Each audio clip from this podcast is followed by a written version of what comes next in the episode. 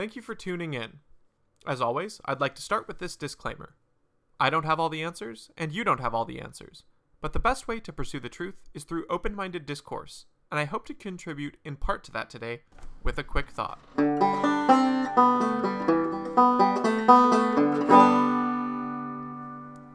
One of the social movements that has been sweeping up universities recently has been awareness of privilege, power, and oppression. While all of these things exist, it is my fear that these ideas have been mixed with identity politics to a degree that all of these things are now not attributed to people based on their situation, but rather on their identity. For instance, as a straight, white, cis male, I'm automatically complicit in the oppression of minorities, regardless of my actions. This is a troubling new wave of thinking, and one of the particular ideas to come from this has been one of microaggressions. If you're not familiar, a microaggression would be defined as an act or a phrase, done or spoken, without necessarily any intent to harm someone, but betray derogatory views which are harmful to someone else. Pulling from a university paper I found online, some examples for teachers specifically would be failing to learn to pronounce or continuing to mispronounce the names of students, assigning students tasks based on gender roles that don't allow flexibility across roles and responses, and assuming the gender of any student. While not all microaggressions are spoken, as some could be considered such as spreading your legs too far for a male, or other physical actions like that, most items in the microaggression realm fall within speech, and have often to do with making assumptions. Now, the silly thing about this is that everyone makes assumptions on a daily basis, regardless of good or malicious intent. When I sit in a chair, I generally assume it's been crafted well enough to support my weight. And when I approach someone on the street to ask for directions, I'm making an assumption that they can hear, that they can understand English, and that they'll respond to me in a generally amicable way. Life is full of assumptions, and so when the idea of microaggressions attacks these neutrally intentioned assumptions, an impossible standard is set. And it also ignores the idea of intent, if someone were to be passive aggressive to someone in saying a phrase, that is different than if someone says the same phrase without bad intent, even if the other person is offended in both cases. Let me give you an example. One phrase that's been deemed a microaggression is if you work hard, you will succeed. Now, is this an absolute maxim that's infallible? Of course not. There are always exceptions. But if someone is saying this to another person, who gets offended, why is it the burden of the first person to never say the phrase? It's actually not innately toxic.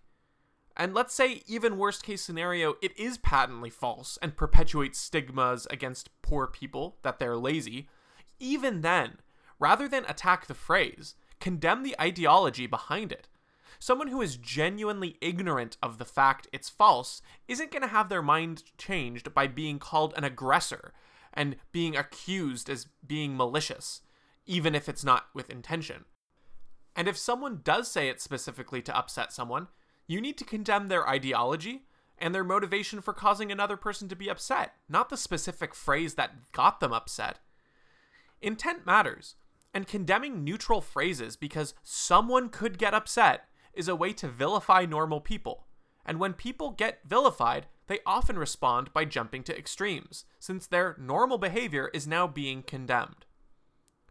Moreover, what's particularly egregious about the way that this debate is being set up is in the phrasing microaggression. This implies and equates these phrases or subtle actions to physical violence against someone.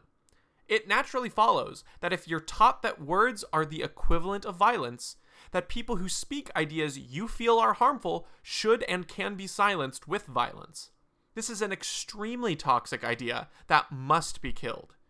Ideas you find disagreeable or harmful may not actually be as harmful as you think, and everyone has the right to self expression.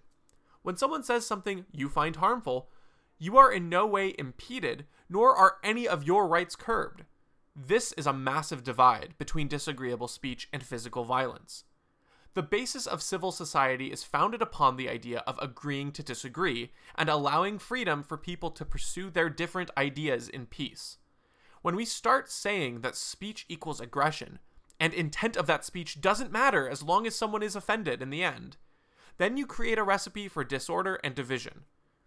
You shouldn't live your life in a way that you are offended by other people, nor should you have to live your life sweating about if your speech is going to offend someone. Now, there's always a spectrum for this. So, for instance, I would like people not to swear around children, but to equate that type of behavior to violence is absurd. Ultimately, it comes down to needing to be resilient against what other people think, not trying to live your life bending over backwards to appease what culture or what others might think, and not expecting others to conform to how you think they ought to live. Living in that way will make you a very unhappy person. Almost as unhappy as someone who is offended by every phrase or word spoken that might make someone around the world somewhere somewhat upset. Rather than trying to shame people from expressing ideas, we should engage those ideas, debate them, and learn. If there are microaggressions coming from someone, maybe address the harmful root ideology, learn from it, and defeat it if it is a bad idea, instead of eviscerating every average person for harmlessly spouting off a phrase. Thank you for spending your time on a quick thought.